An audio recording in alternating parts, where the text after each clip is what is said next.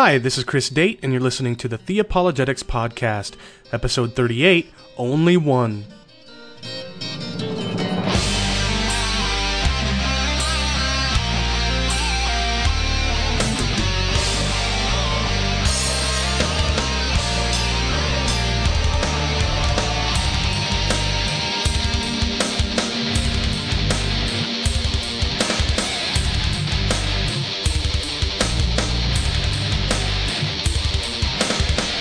Now, this episode is part two of the debate that began in uh, last episode, episode 37.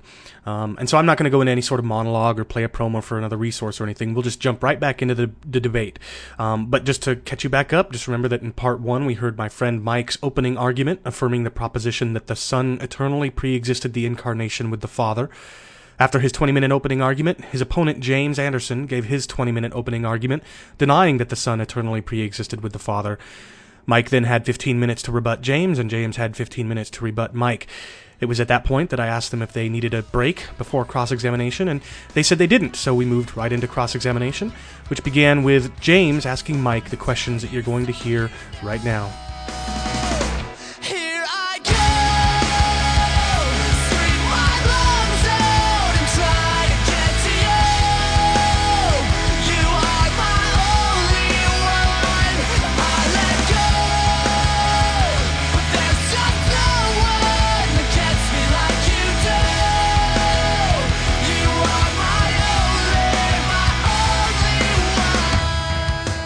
Uh, I've got the, the timer set for five minutes, and James, if you would begin with your first five minute cross examination of Mike.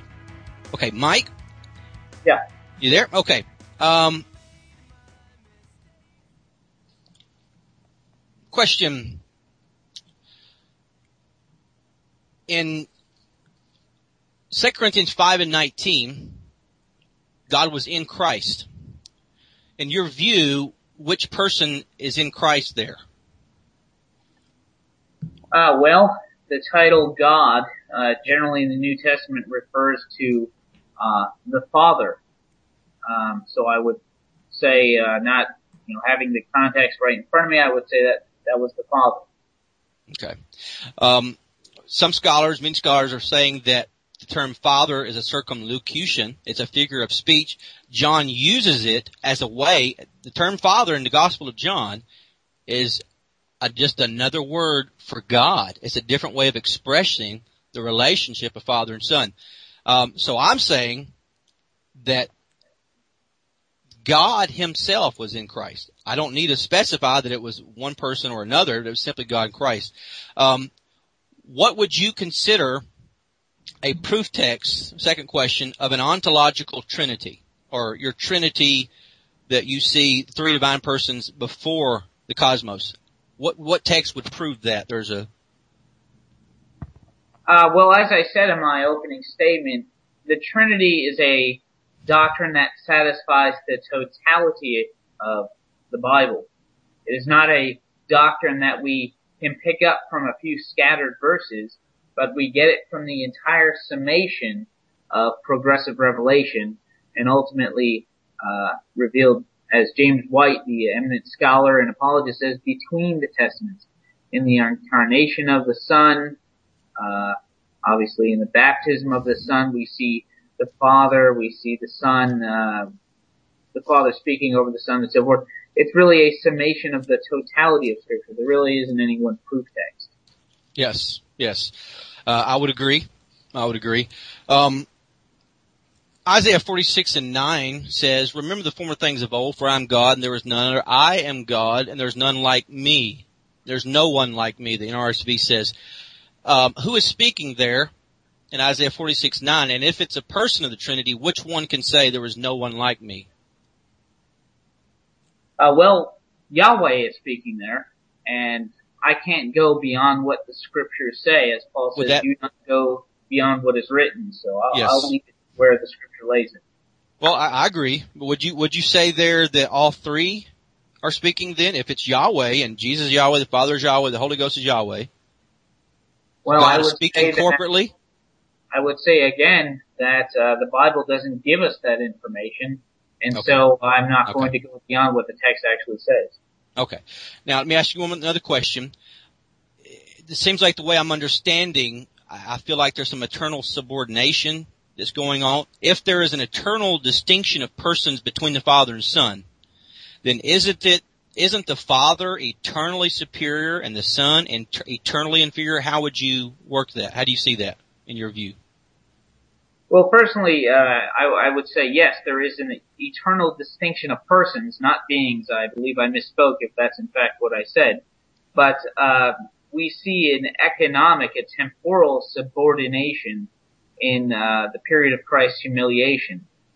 Um, some Trinitarians understand that subordination, uh, that functional subordination to be an eternal one. I don't. I don't see any text that would lead me to uh, to understand that. And since John 17:5 is in the imperative, I, you know, that really doesn't uh, give me any basis. But the subordination that is in the New Testament that we read of is a subordination that is purely in function and and not an ontological subordination. Uh, the okay. Son remained in the form of God while he was in the form of a slave being born in the likeness of men. He did not give up his deity. He simply limited it according to uh, humanity. 30 seconds. Okay. Uh, which person fathered the son? Well, the term the term father is a term that is relational. Um, so when you say fathered the son, it was the Holy Spirit that overshadowed Mary. Um, I don't know that I would use the term Father there uh, because the Bible doesn't. So God's title as Father has no relationship to the actual bringing in of the Son, the Holy Spirit. That's time. Okay. Uh, you can revisit that question in, in your next cross examination. No, no, problem. Okay, uh, Mike, you now have five minutes to cross examine James. Thank you. Uh, James, deists, Shia Muslims, Baha'is, and certain Hindus believe in an impersonal God. Is the God of the Bible personal or impersonal? He's personal. He's declared himself to be so. Okay, thank you. The apostle John states in John 1 1c that the word was God. Mm-hmm. Is the word therefore personal or impersonal? Personal. Okay. In your article entitled Pre-existent Christology in certain passages, it stated that, quote, the Logos is the plan or unexpressed thought with God. Now, you just told us that the Logos is personal. How then can you tell us that the Logos is an unexpressed thought and also say that the logos is personal, as these are obviously self-contradictory assertions. Well, I wouldn't say my words. Uh, my words are. I, I did say that, but I, I think I did uh, define logos uh, even more in that article. I think that's like a 30-page article. Um, however, the word is personal uh, by the very fact that it is uh, God Himself um, okay. acting and moving among us. That's what I would say. So the, the word is an unexpressed thought, but it is also God himself?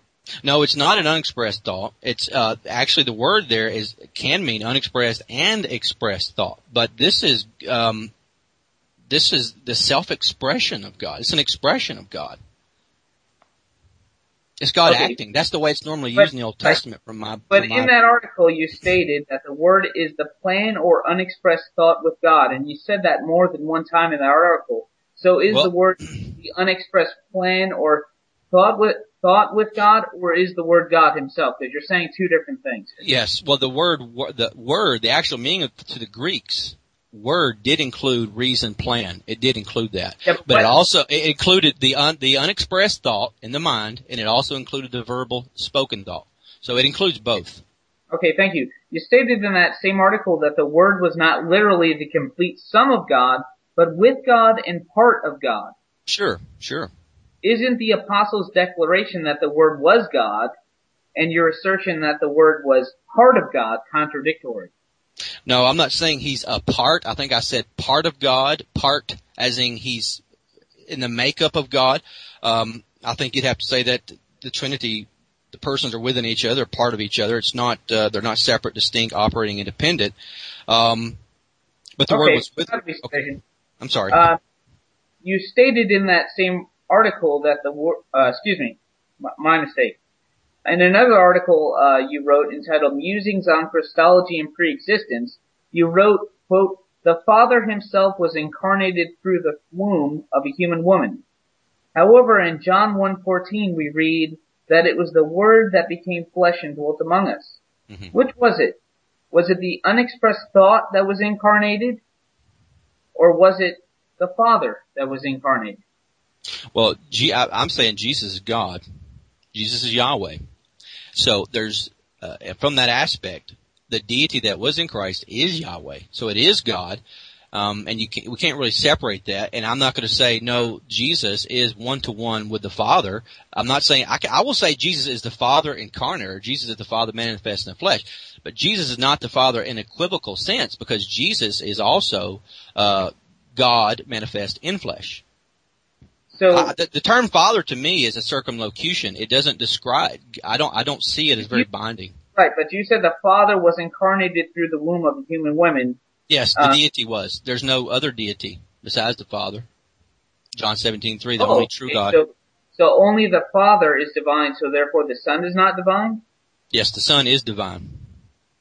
He is God in flesh. That's why he could say the Son created uh, the Son. Everything was created by the Son. He's looking back in retrospect, saying this is God. It was created by Him. So was it the Father or the unexpressed thought that was incarnated, crucified? Because Uh, you said the Father himself was incarnated through the womb of a human woman.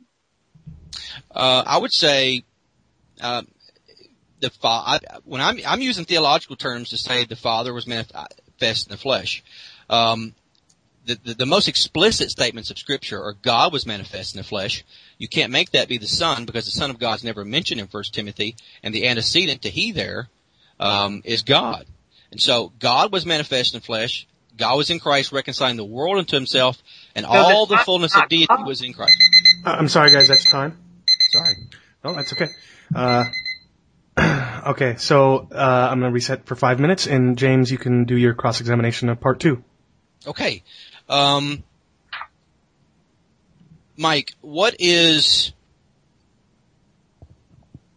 all the member as each member? I, I I'm fascinated by Trinitarianism. I really am. I've been stu- studying it. I've tried to be very objective in, in approaching theology. I told you in an email. Um, I came to a crisis in my life. I tried to look at everything very objective, and so I have. Um, but as as each person of the Trinity, are they each um, are all members of the Trinity omnipotent? They're all omniscient. Uh, yes, the Father, Son, and Spirit are consubstantial with one another, and they each uh, exhaust what it means to be God. Do they have their own mind? Each person have their own mind. The Bible doesn't use terms like mind. Uh, I mean, it would seem maybe that it communicates that as much in anthropomorphic language, but um, I'm not really going to venture out into those waters because that's more of Okay. a How would a, how would how would uh, a person communicate without a mind? well, a human person wouldn't, but we're talking about God, so. Okay. Okay. Um,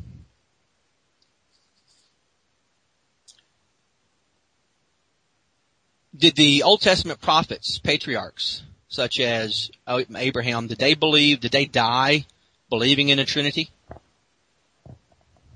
I would say that the Old Testament patriarchs were privy only to the revelation that was provided to them.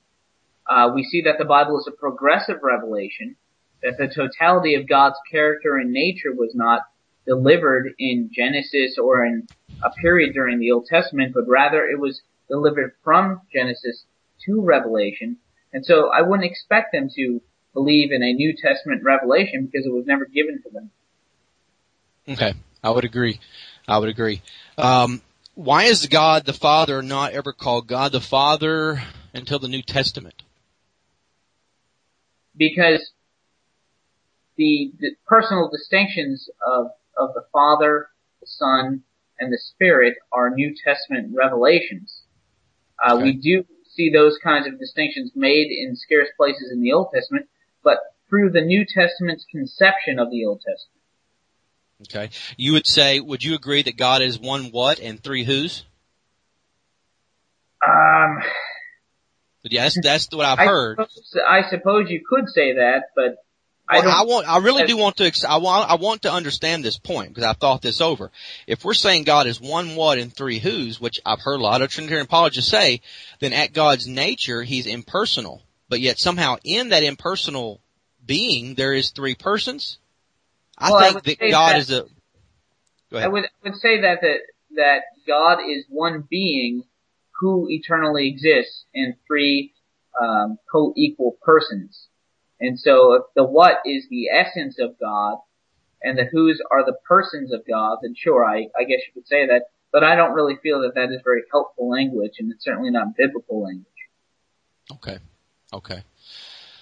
Um, in Matthew 22, 42 through 45, David's son and David's Lord, it talks about Jesus as being David's son, David's Lord. Um, Revelation 22:16 it says he's a root and offspring. Hebrews 3, 1 through 6 says that Jesus is the builder of the house and the son in the house. Now, how can Jesus, and this is what the writer of Hebrews waxed eloquent on, how can Jesus be the sacrificial lamb, the blood of the sacrifice, the high priest who offers the sacrifice, the veil through which the high priest passes, and the heavenly judge who accepts the sacrifice, and there still be other persons to share those roles? Because it seems like Jesus is filling all of those things. Well, Jesus um, fulfills the titles prophet, priest, and king. Um, he is the mediator. He is the Lamb of God who takes away the sins of the world, and he is also the um, intercessor for the saints and so forth. 30 seconds. He is a, you know, an infinite and eternal uh, God who can fulfill any any qualification of any position. Okay, that's good. You've got 13 seconds if you want to use them. Okay. Um, how, how would you just explain the properties of the persons? You know, the, uh, the unbegotten, begotten, and proceeding. What does that mean to you? Um, well, Father's I mean, unbegotten, the son's begotten. I'll, I'll let him. An- if it's all right with you, James, we'll let him answer your question short Hey, briefly. no problem. Okay. No problem. No problem. Uh, yeah. So, uh, unbegotten. Um, yeah, that's creedal language. Uh, I can tell you what begotten means because we find that in scripture. Um, begotten means obviously to. Uh, I mean, depending on what word we're using for begotten, if we're using monogenes, it has one meaning. If we're using uh, genomenos, uh, it's another meaning. Um, creedal language, I, I think you have to uh, couch it in modern terminology to understand. But uh, you know, I, I guess that's as far as I can go with that because without having a creed in front of me to look at that language in context, I'm not sure. Sure. Okay, uh, Mike, I've got the timer set for five minutes, and you now have that five minutes for your second cross-examination of James. Okay, uh, James, um, Yes, sir. John 118 and John 646 tell us that no one has ever seen God the Father. And yet a great many times in scripture we see people uh, who are said to explicitly have seen God. Uh, Abraham saw God by the oaks of Mamre. Isaiah saw God in the temple. Jacob saw God. Gideon saw God. Manoah and his wife saw God, etc. So if no one has seen God the Father, as John 1:18 and John 6:46 states, who did these people see? They they saw the manifestation of God that was permanent and perfect in Jesus Christ. They didn't see the, the actual substance of God. Um, God appeared to many people in the Old Testament, concluding in Genesis 18, He appeared to Abraham and Sarah. The Lord Yahweh did um, in theophanies, but those were temporary manifestations. Whereas in Jesus, God Himself, in the flesh, in my opinion, uh, he is God in human form. So we do see God in that sense. We don't see the, the absolute essence of God. Uh, but Jesus is declaring him, uh, he has made him known. He has explained him. He has told him out. Um, Okay, I understand. So, but these people, uh, uh, scripture tells us have seen God. Uh, Mhm. Isaiah says, I saw Jehovah high and lifted up in the temple. Did he Yeah. see Jehovah or did he not see Jehovah? And Isaiah 6 and 10? Uh, 6-1 and, or Oh. 6-5, whichever you prefer. Yeah, yes, he did see Jehovah. He saw Yahweh. Okay, I believe thank that. you. Thank you.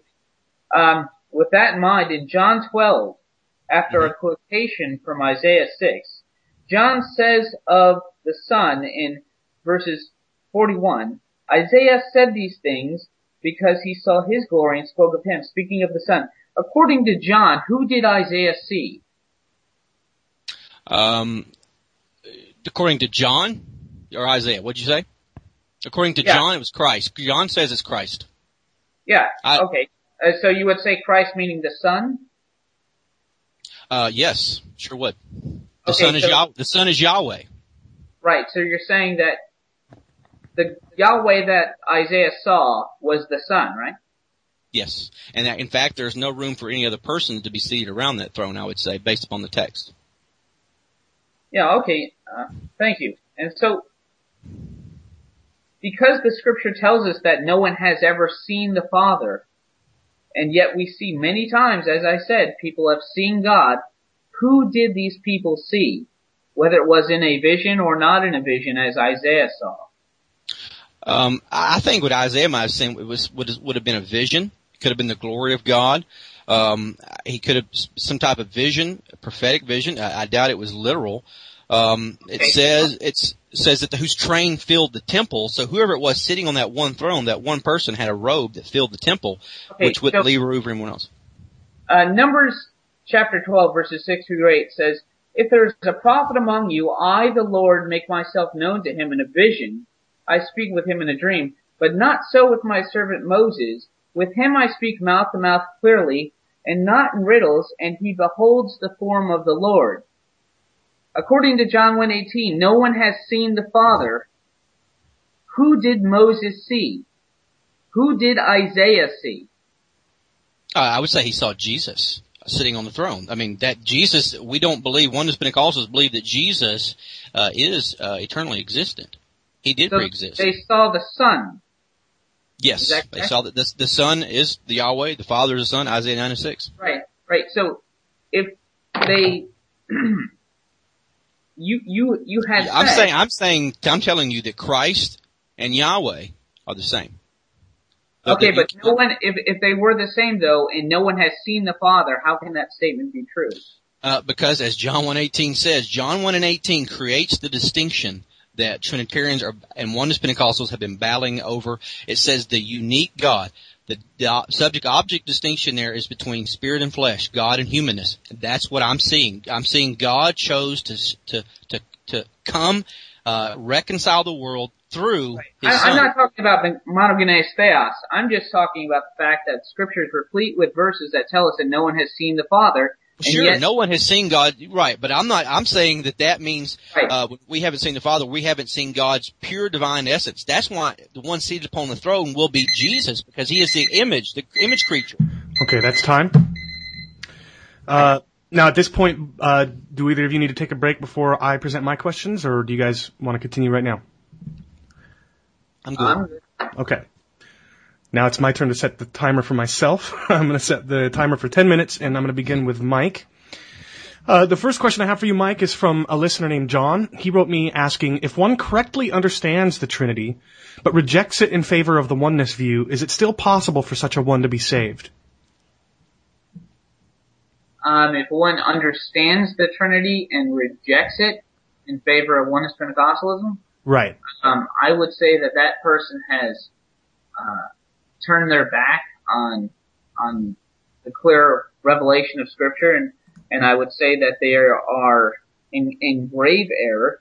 And the Bible tells us that if you do not have the Son, you do not have the Father. And so, according to the Son's own words, I would say no. They're they're, they're unfortunately they would be a lost person there. So you would, so so so based on the text that the, the if you do not have the Son, then you do not have the Father. That's what what you would base your opinion that somebody who correctly understands the Trinity but rejects it is not saved?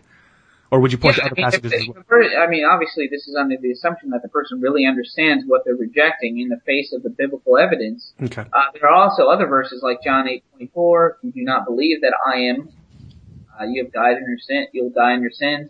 Uh, you know, in John chapter 17, Jesus connects the knowledge of Himself and the Father uh, to salvation.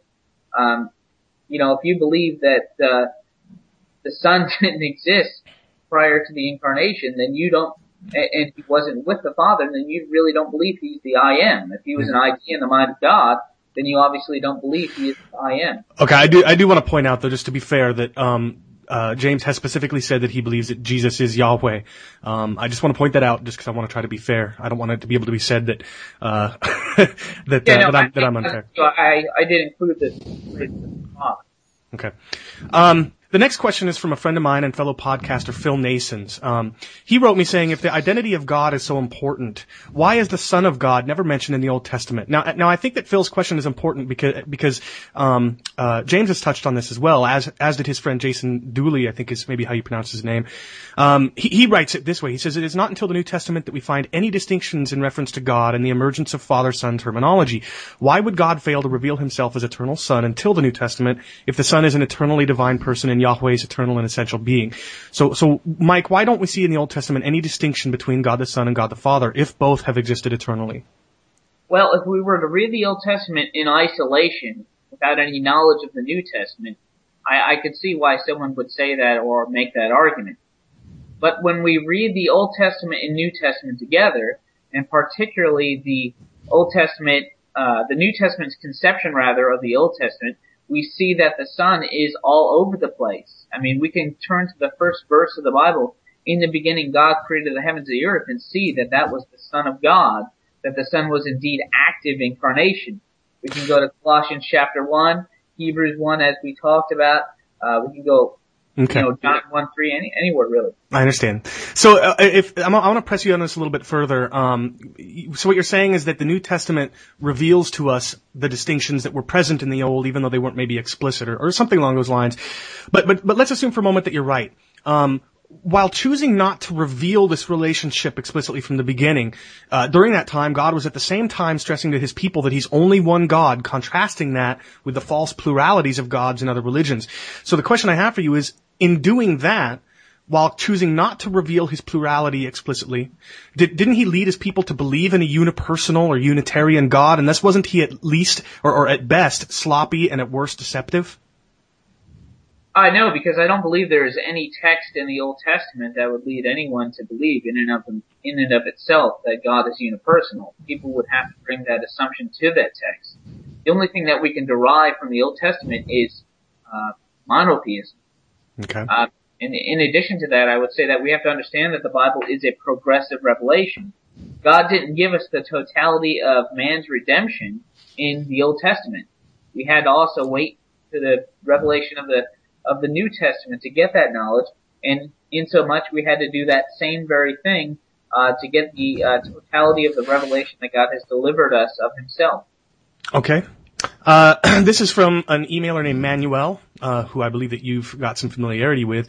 He wrote me saying, since Mike's version of Jesus makes him a hybrid, a mix of God and man with no distinction, a new species or hybrid of neither man nor God with no human spirit but a divine spirit only, Oh my goodness. how is his Jesus able to redeem mankind as our kinsman redeemer that Ruth spoke of? Um, yeah, I, I, I do know, know this individual. Um, that's a that's a pretty convoluted and loaded question. yes, I would is. say that uh, Jesus' two natures, his human nature and his divine nature, are not a hybrid mix, but rather they are separate but held by the one person of the Son.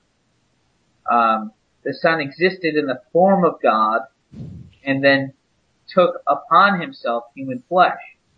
Uh, I'm a Chalcedonian Christian. I affirm the definition of Chalcedon and, and we affirm what the scripture teaches that these natures were not mixed. So I, I'm not really sure where Manuel has gotten the idea that uh, I believe in some mixture of natures, but uh, I certainly don't, and, and therefore his question doesn't really apply to me. Okay. Did, did Jesus? Ha- he he claims that you say Jesus had no human spirit. Is that true?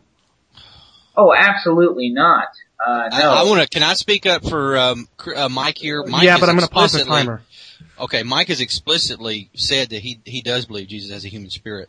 Yeah, I'm a, I'm a dualist, classic Christian dualist. Uh, Jesus I've, heard, I've read him saying it with my own. I've read it with my own eyes. uh, Jesus is like us in, in all respects, yet without sin, and I believe that that would include a human soul or spirit or whatever kind of language you want to couch the immaterial human aspect in. Um, I've defended that and, in, in published articles about that. So yeah, I certainly do affirm that Jesus had a human soul. Okay. Now, but did he have, to use Manuel's language, uh, did he also have a divine spirit? Did he have two spirits, one human and one divine? Um, the the Bible doesn't the Bible doesn't use the word spirit in a unequivocal fashion. Um, the the the fellow who asked the question has to understand that when we speak of a human spirit, we speak of that uh, aspect of humanity in which the consciousness uh, rests, that eternal thing that is um, who we are, that is not our flesh. Uh, but when we speak of the Spirit of God, we could be thinking of the Holy Spirit, or we could be speaking of um, the incorporeal essence that is God. I mean, God is not a corporeal being; He is a spirit. And so to ask if Jesus had two spirits really misses um, the way the Bible uh, speaks about that word. I think I understand. So you you would say that he had a human spirit, but that he is a divine spirit. That's correct. Okay.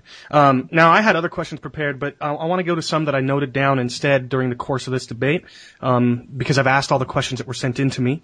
Uh, so, um, if I understood James correctly, what he argued was that in the um, passage leading up to John 17:5, which was a key component of your argument, um, he speaks, he he he follows a model of prayer that was used in the Old Testament, which speaks of something in the future as if it were now, or even in the past.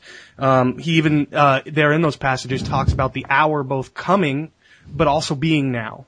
My question for you is, is do you see that language, both in the Old Testament and, and, and there in that passage, of something being in the future and now, um, as, if, do you see that as, uh, allowing the glory that he says he had with God in the beginning to also be speaking of something that was at the time future, but is now, in a Absolutely certain sense? not, because what Christ is doing there is he's petitioning for something that he possessed in the past. It would be one thing if he was petitioning God for something that he's going to have in the future in some uh, ethereal verity, but he's talking about something that he actually had in the past in the Father's presence. Uh, so no, I, I don't okay. see any license for that whatsoever. Okay, uh, I've got a minute left, so the two more I've got for you. The one is James also has pointed out, um, and he tried to press you on this, but I think he ran out of time. That Hebrews 1:5 talks about uh, Jesus having been, been begotten in a point in time. What does it mean that Jesus was begotten, the Son was begotten at a point in time, if not um, the kind of begotten that we normally think of? Well, there are several interpretations that one could bring to that word. In the context of Hebrews, we see in Acts chapter 13 verse 33 that it's in the context of the resurrection, that in some sense Christ was begotten in the resurrection. Um, we could look at that. Uh, we could look at you know, we could look at it in, in the sense of that obviously he, the Son was incarnated, um, as he is the, uh, the divine word, uh, and as an incarnated person, he would have to be begotten in the way that normal children are begotten. Okay. I understand. As, but as to his human nature, purely. okay. Last question, and you've got a very short amount to answer it. What does it mean that, uh, uh, how, how does the fact that the Son is called the Father of eternity or the eternal Father in Isaiah, how is that not saying that he is in fact the Father? Well, uh, it certainly doesn't say that he's the Father of the Son, and um, James Wood had to have made that connection for for for that to have made his point.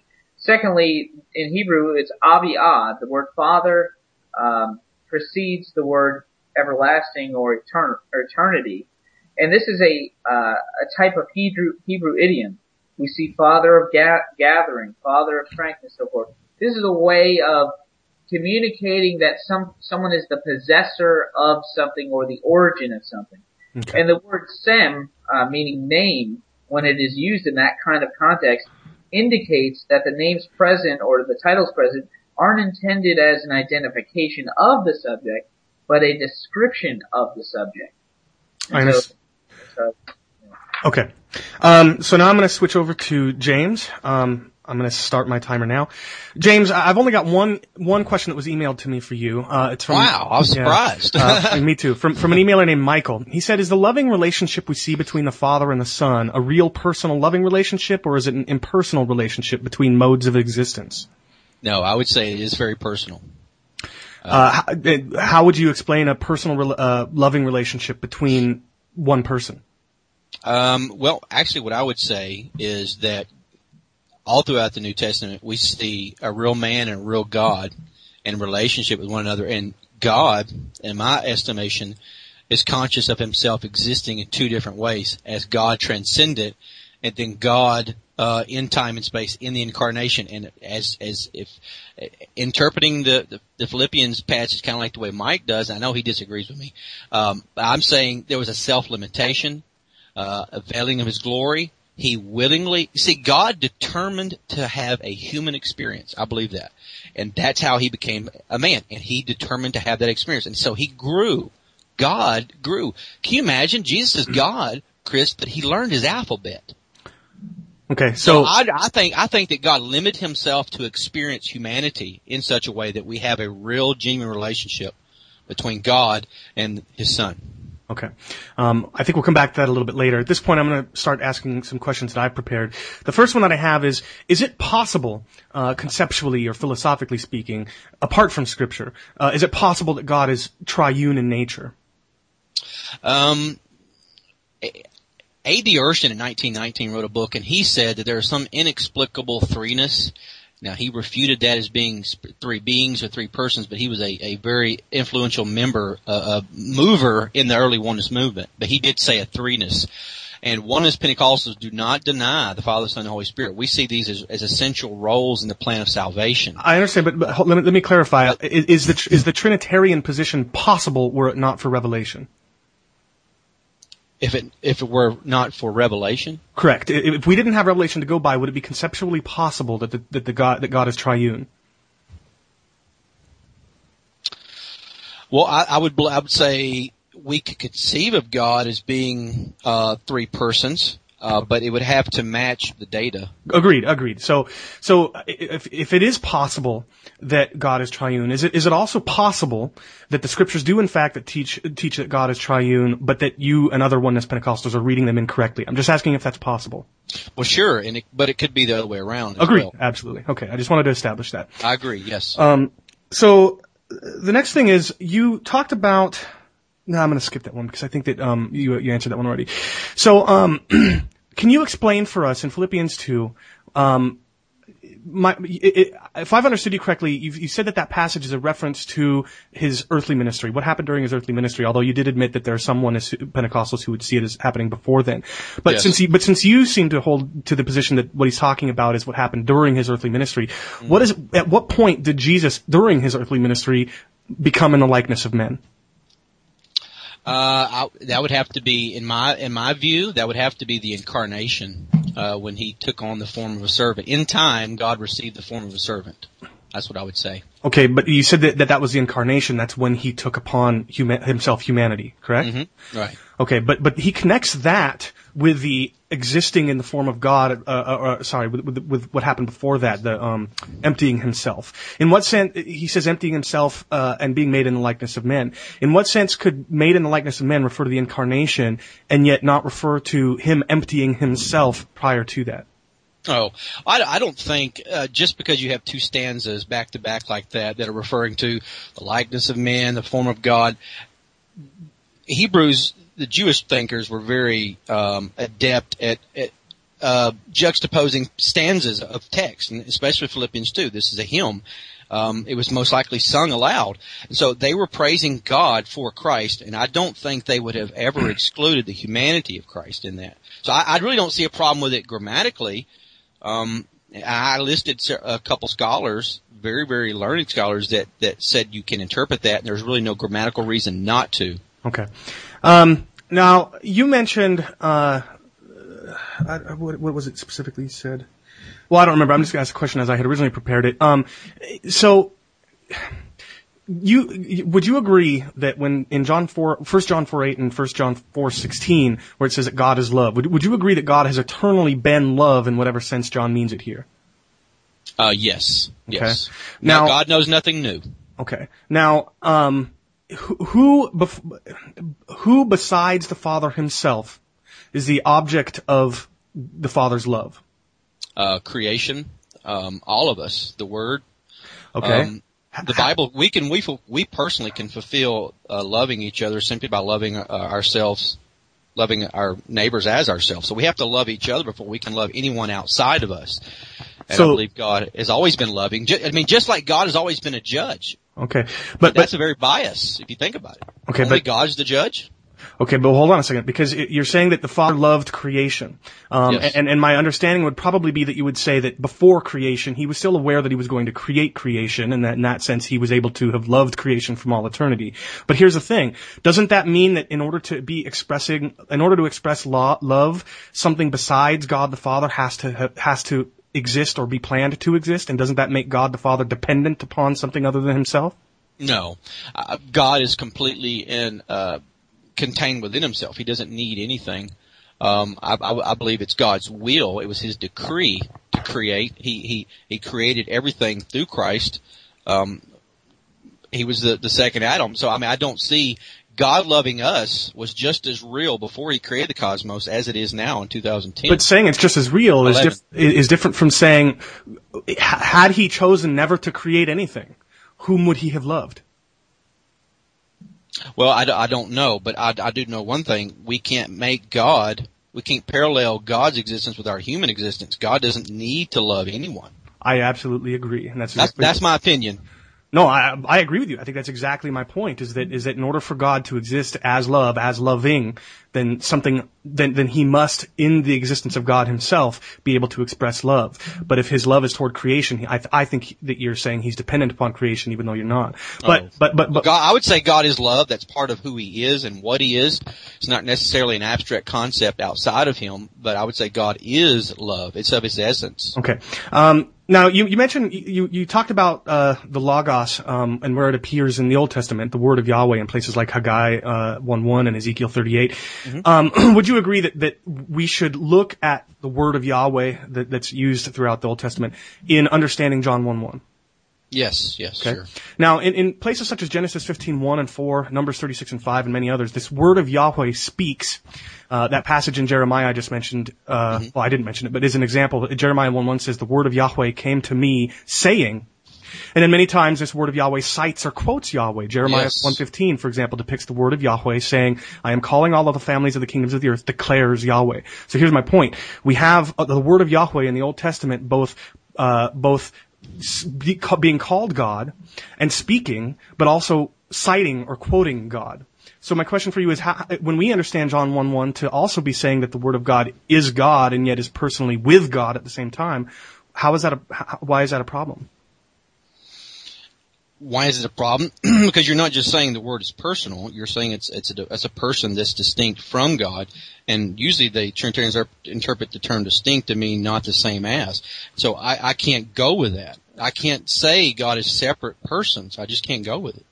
Okay, but but the word of it's, so John one one says the word of God is God and with God, correct? Yes, yes. Um, and we see the word of Yahweh in the Old Testament both speaking as God, but also refer Mm-hmm. quoting or citing the God he he refers to. Um, So how how how does how does Mm-hmm. Well, the, logos, yes, logos is a form of an agency, an agent um, during the Old Testament period. So was wisdom. It was an agency. It was God's dealing with humanity. Like if you'd asked those people in Jeremiah, you know, the logos had come, the word had come. Who was that? They would simply say it's God. yeah I, I agree. The problem I think is that he, he cites God. Um, but anyway, let, us move on because I've only Okay, got a, a little over maybe I'm left. misunderstanding then. That's all right. Uh, Um, now Why? I, God talking to God? Is that what you said? God talking on behalf of God. But but let, us move on. Um, Ephesians three. Uh, 14 to 17, Jesus, uh, Paul prays that the Father would grant that Christ dwell in believers' hearts. And in John 14, 23, Jesus says, we, that is he and his Father, will come to anyone who loves me and make our abode with him. How could both the Father and the Son dwell within the believer, particularly if the Father is his divinity or his divine nature and, and, and not the Son who is omnipresent? Uh, well, I think we there actually there is no um, in John fourteen twenty three. There is no personal pronoun there. Uh, what it is is a verb, uh, er come. It's in the middle indicative uh, person, it's first person plural, uh, and uh, our uh, is really not there either. It's actually our home. It's a noun, Monet, and that is in the feminine. So we can't use pronouns to count it. I think this is um, a way of expressing it. The emphasis, because he's already said that uh, I'm going to come to you, the Holy Spirit's going to come to you, we're going to come to you, and there's only one way that the Father and the Son could live in our hearts, because the Son in, in spite of this verse, is a human and he's a man. He has a physical body. So a physical body is not fixing to crawl into my chest. It has to be in a spirit form. That is how he has made our abode, his abode with us. Okay. Um, in a spirit relationship. I understand. All right. Well, that's all the time I have, and it's less than half of the questions I hope to ask. um, mm-hmm. So, uh, with that, if do either of you need to take a break before we do our closing arguments? No, I'm good. All right. Uh, James, uh, because you are denying the proposition, if you would begin your 10 minute closing argument uh, now, I'd appreciate it. Okay. Uh, I want to uh, say I'm very thankful for being able to come on the show today. Thanks from Mike is, uh, is, treating me nicely, kindly. Um, I know we get on forums and there's a lot of things that go on in forums. Um, I may have uh, expressed myself on the forums that may not have been as Christian as it should be. I want to apologize for that um, because I mean I do disagree, but I think we need to agree as as as godly people um, or disagree as, as godly people. Um, but I, I'm simply advocating here today that God is a personal spirit being, and uh, if anyone wants to read anything, uh, Geoffrey Lampe uh, his book, God is Spirit, get it from Oxford Publishing. He actually says that God as a personal spirit being is really the best model to understand God.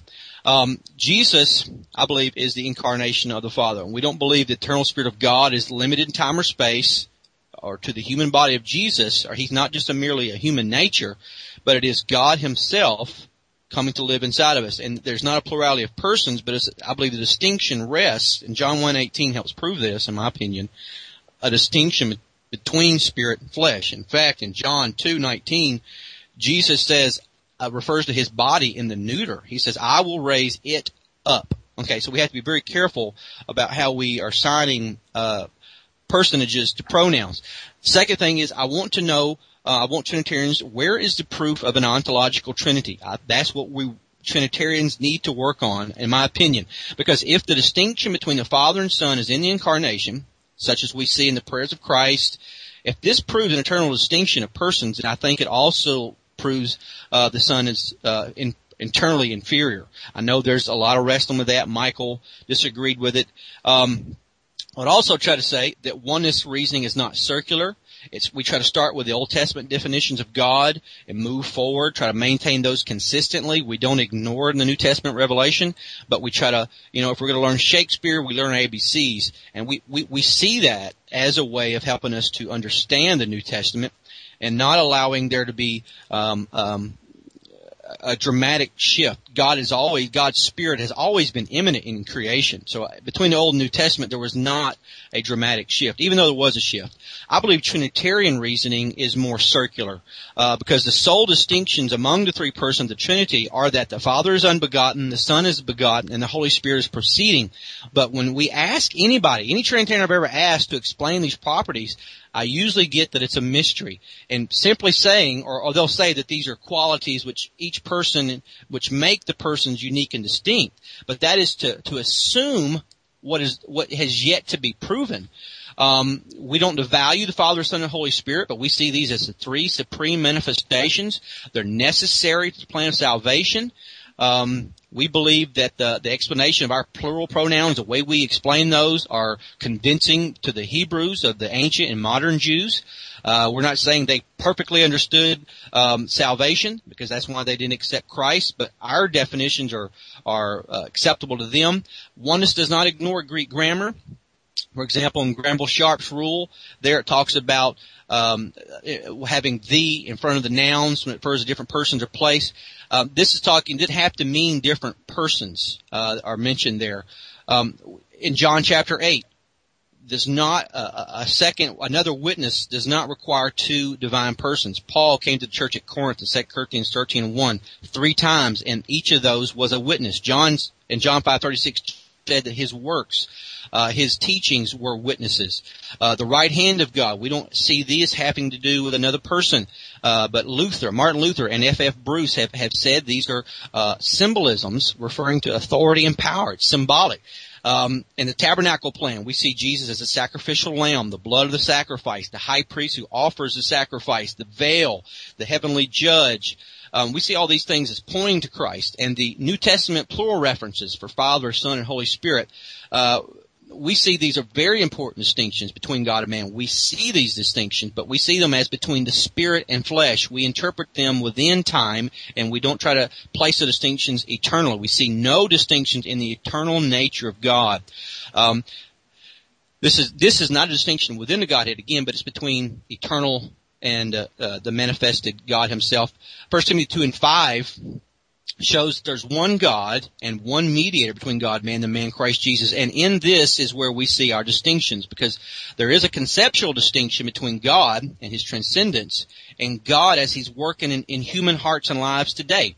Um, another comforter does not mean another person, but it means another relationship, another form, because Jesus is no longer dwelling with believers, but he's in the fle- uh, in the flesh, but he's coming back to dwell with believers in the spirit.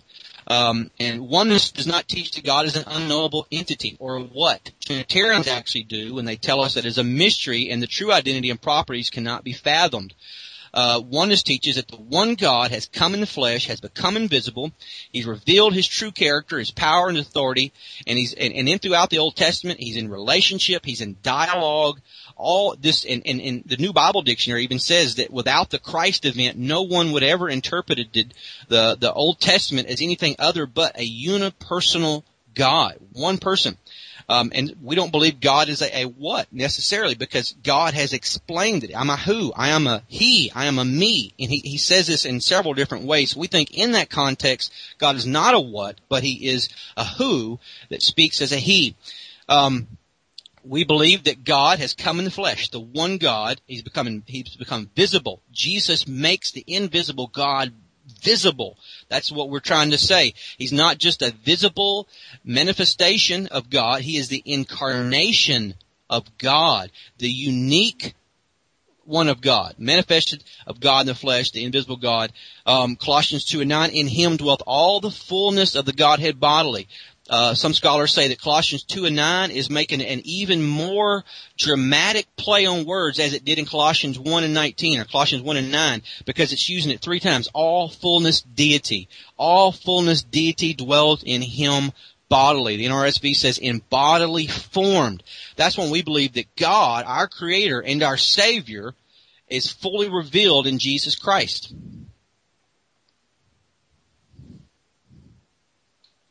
Finish. You still have three minutes.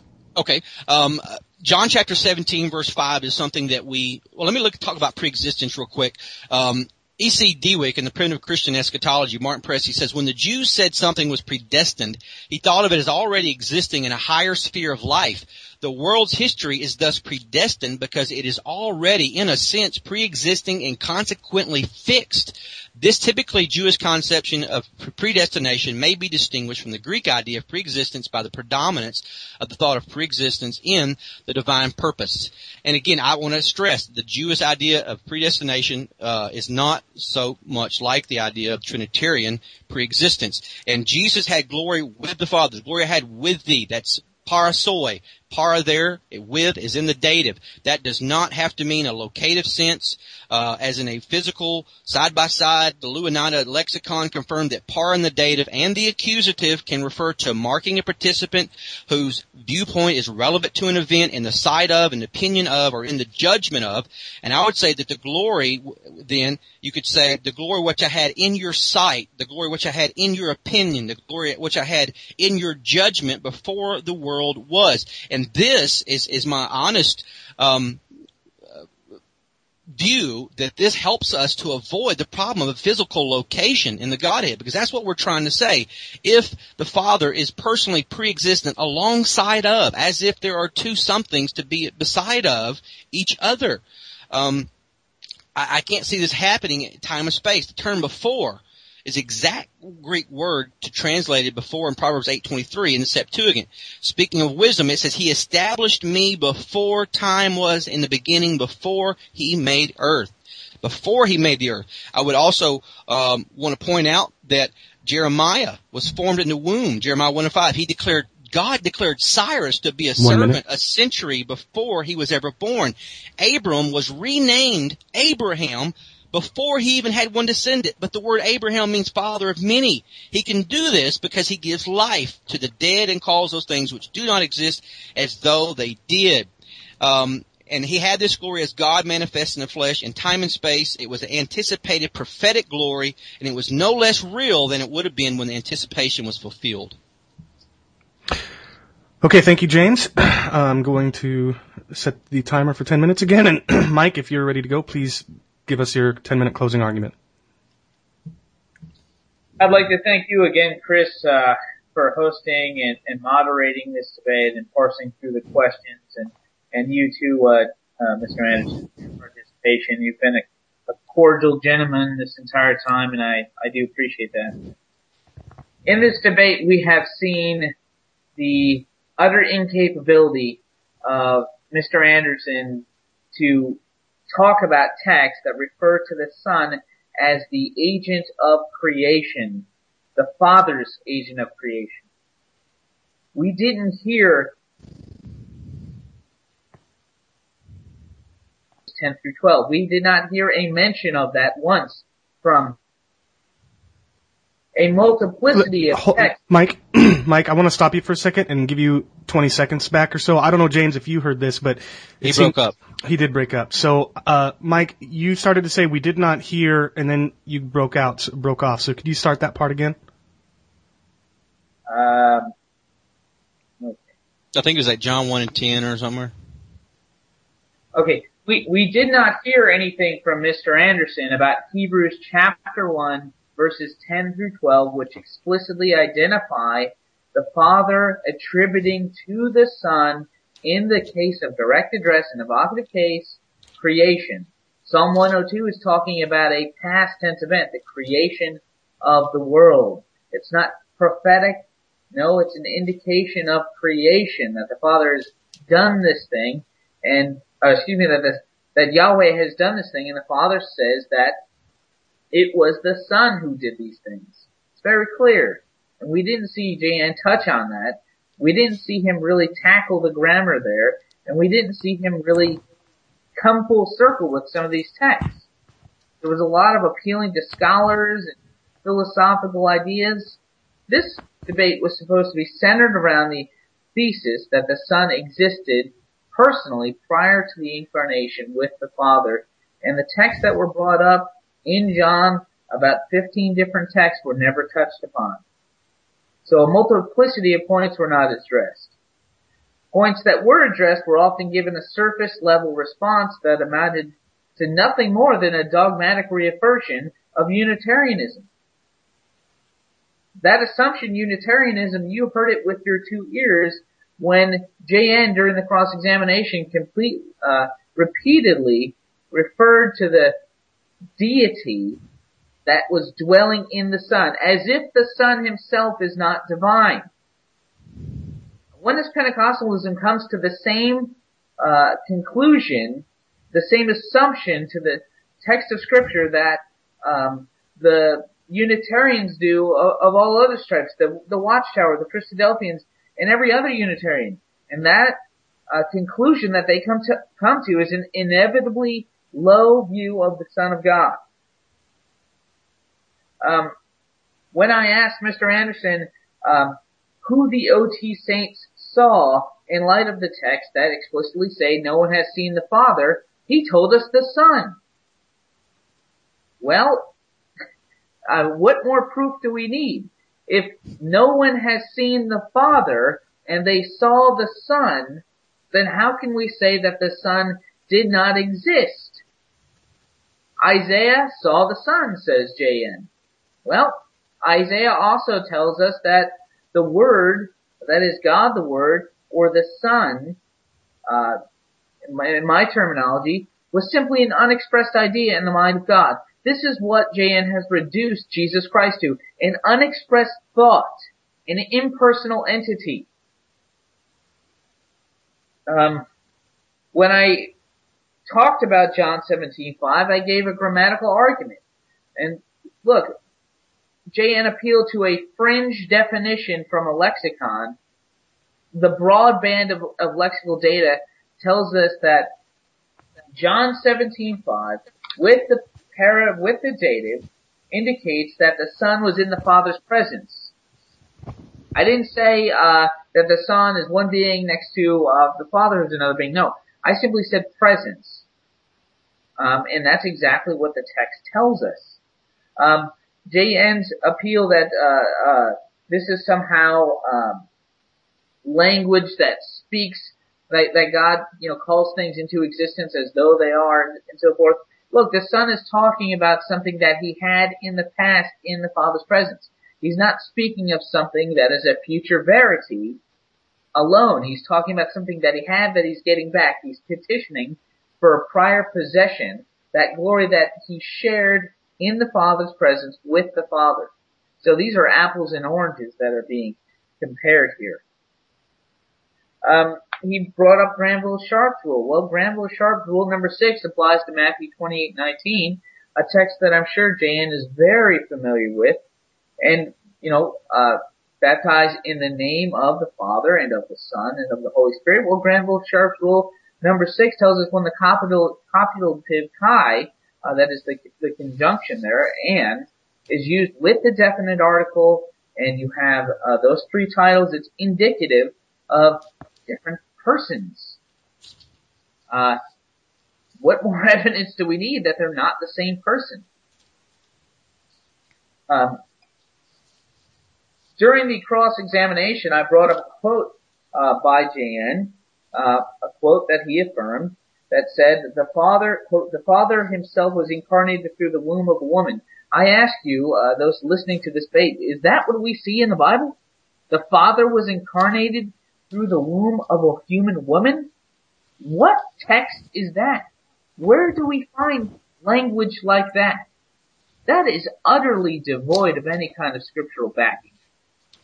J.N. told us that the word is personal, but at the same time you told us that the word is a thought, an unexpressed thought in the mind of God, a plan. Well, he didn't really reconcile those things. Either the word is impersonal and an unexpressed thought in the mind of God, or the word is personal in God, just like John says. And so if the word is personal and with God, then we have two persons. And because God is personal and the word was God, we know the word is personal. There's your two persons, JN. And so there's a real problem reconciling whether or not the word is an unexpressed thought in the mind of God or whether or not the word is God himself in the person of God the Son. When I asked JN um, who Isaiah saw again, uh, remember that he said that it was indeed the Son, and uh, the very same Son who he believed did not exist prior to the incarnation. Um, he made an appeal towards uh, of visions and dreams. But when I asked him who Moses saw, uh, which was obviously according to number 12, not a vision or a dream, he didn't really give us an answer about that, and obviously we, we see why. Now, in, in closing, I mean, look, I, I ask you, my, my oneness friends, uh, the scriptures are clear. Oneness Pentecostalism has gotten it wrong on the identity of God. That much is clear. Uh, JN has, has failed to address the text I brought up in John, has failed to attack, uh, to really tell us whether or not the uh, Son of God was incarnated twice because of the identification of the incarnation in Philippians 2 7. He's telling us that, okay, yeah, this is during the incarnation, but then there's an identification of the incarnation in the middle of the incarnation. So he didn't really reconcile those, and he certainly didn't touch it on an exegetical basis that made any sense. Just as I said in my opening statement, if you, if you go back and listen to that. And so, oneness Pentecostalism has gotten the identity of God wrong, why would anybody place in any any way any hope in the oneness Pentecostal gospel? Salvation is not of works of any kind. Salvation of is of the Lord. And the sole means of salvation is repentance and faith in the person and work of the Son of God. Being baptized will no more save a sinner than a spider web will stop a falling rock. Amen. But if we ourselves cast uh, ourselves on the mercy of God and the perfect work of the Son of God, and we come to the Almighty God bringing an empty hand of faith, He is faithful and just to redeem us from our sin, and in His place give us the very righteousness of the Son of God, the very Son of God who prior to the incarnation was simply a thought. One minute left. JN. It is not our obedience to the command of baptism that God uses to redeem. No, it is Christ's obedience. It is Christ's perfect righteousness that is the sole means of redemption by faith alone. And so in closing, I, I, I, I pray that my oneness friends will, will come to the true and saving knowledge of Jesus Christ uh, as He is the eternal Son of God. Thank you, Mike. With that, um, we've gone through the full, the whole debate. I, I just want to say personally, you know, over the past few weeks trying to prepare for this, I've listened to a few debates, um, debates between Dr. White and Robert Sabin. I've listened to debates between Bruce Reeves and uh, uh, Roger Perkins, and I just want to say that uh, of the ones that I've listened to, including those two, um, I felt that this was the most the, the one in which kindness and respect was most reciprocated. Um, I, I, honestly, to be quite frank, didn't expect it. Um, I think that you both uh, handled yourselves very calmly and very gently. Um, and I just want to thank you guys for doing thank that. You. Yeah, I, I'm, I was happy to, and, and also I, I just want to say I hope maybe you guys can say, say whether or not you feel this was the case. In particular, I'm interested in your in your uh, opinion, James. But I hope that you guys feel as though I, I was fair, including yes. even in the questions that I that Extremely I prepared. fair. All right. Yes. I appreciate that. Well, with that, um, let me just say one more time, thank you, and uh, uh, you guys have a great night. All right. Thanks. Well, there you have it, the first ever Theopologetics podcast debate. I think it went well. I hope you enjoyed it as much as I did. Um, I think it was fascinating, and, and, I meant what I said at the end of that. I, I, was very impressed by the candor exhibited by both my guests. It was quite a contrast from some of the other debates I've been listening to lately. So I thank them both. Um, I invited them to both to come back for round two at some point in the future, should they so choose. And Mike will be joining me uh, next week or the following week to do a sort of post mortem, as we call it here, where I work. We're going to go over what went well, what didn't go well. We'll, we'll play some clips and respond to, to points and stuff like that. And uh, yeah, I hope that you'll join me for that next upcoming episode of the Theopologetics podcast. Until then.